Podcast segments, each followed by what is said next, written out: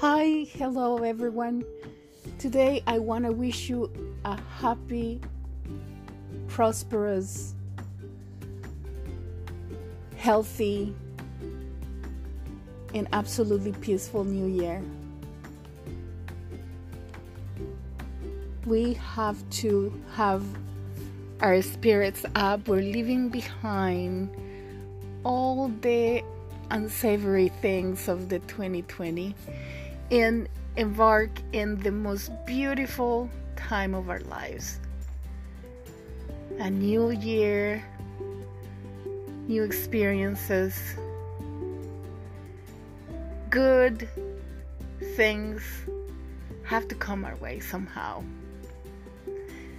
But we have to make them come our ways.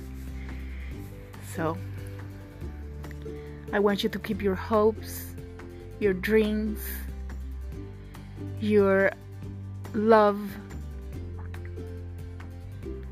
and always happiness in your hearts and souls. May you be blessed